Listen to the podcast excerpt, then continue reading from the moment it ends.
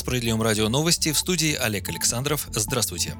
Лидер «Справедливой России за правду» Сергей Миронов совершил первую рабочую поездку с начала пандемии. 20 и 21 мая он посетил Екатеринбург, где встретился с губернатором Свердловской области Евгением Куйвашевым и уральским полпредом президента Владимиром Якушевым. Прочел лекцию на встрече со студентами Горного университета, а также посетил региональный центр защиты прав граждан и совместно с его руководителем Андреем Кузнецовым провел прием граждан. Сергей Миронов отметил, что для него выбор не случайен. Здесь, на Среднем Урале, родилась идея идея о создании Центров защиты прав граждан «Справедливой России». Создание этих центров в 2015 году поддержал президент Владимир Путин.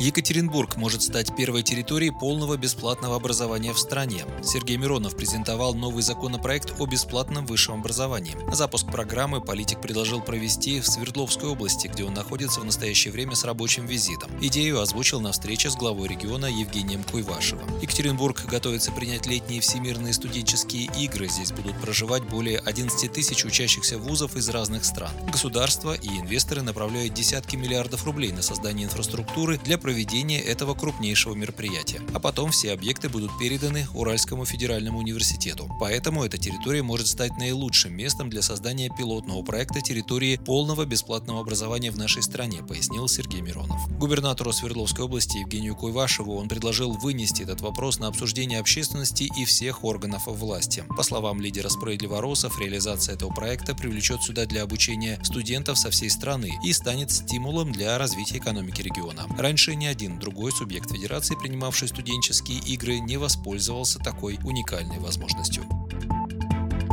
Стали известны подробности о поправках в закон об образовании, которые фракция «Справедливая Россия» в Госдуме сегодня внесла на рассмотрение депутатов. Эксперименты в школах, техникумах и вузах предлагаем проводить только согласие учащихся, их родителей и преподавателей учебного заведения, рассказал лидер СССР Сергей Миронов. Три программных законопроекта, касающихся радикальных изменений в системе образования, презентовал Сергей Миронов в ходе визита в Екатеринбург. Инициативы касаются широкого круга вопросов по этой теме. Среди них введение бесплатного образования во всех учебных заведениях страны, изменение системы управления в школах, техникумах, вузах, повышение зарплат учителям и доплат за ученую степень преподавателям вузов. Эпидемия коронавируса затихает, а больные головы все еще пытаются проталкивать обучение детей на удаленке. Здоровье школьников ухудшается, знания падают, а экспериментаторам все нипочем, говорит Сергей Миронов. Считая, что разрешать удаленку нужно только с согласия родителей и преподавателей, рассказал он. Другим законопроектом «Справедливой России» вносятся революционные изменения в систему управления образовательными организациями, где ключевая роль отводится органам общественного самоуправления. По планам они будут наделены правами за расходованием бюджетных средств учреждения, наложение вето на решение руководителя, отстранение его от должности и избранием нового руководителя тайным голосованием. Кроме того, предлагается повысить выплаты студентам и тех, кто их учит. Зарплаты учителям должны составлять не менее 200% от средней заработной платы региона, сказал Миронов. В законопроекте говорится и о доплатах за ученую степень и ученые звания, и об увеличении стипендий студентам до уровня прожиточного минимума. В зависимости от региона стипендия составит от 10 тысяч до 23 тысяч рублей. А еще студенты должны иметь право на сокращенную продолжительность рабочего времени. Все это позволит поднять престиж профессии педагога педагога и повысить интерес молодых людей к высшему образованию в стране.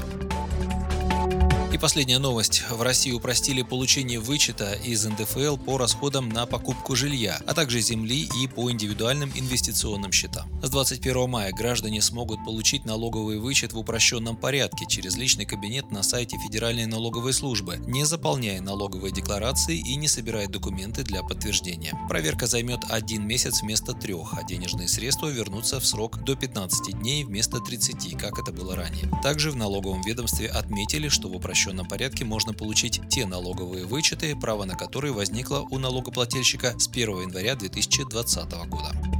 Вы слушали новости. Оставайтесь на Справедливом радио, будьте в курсе событий.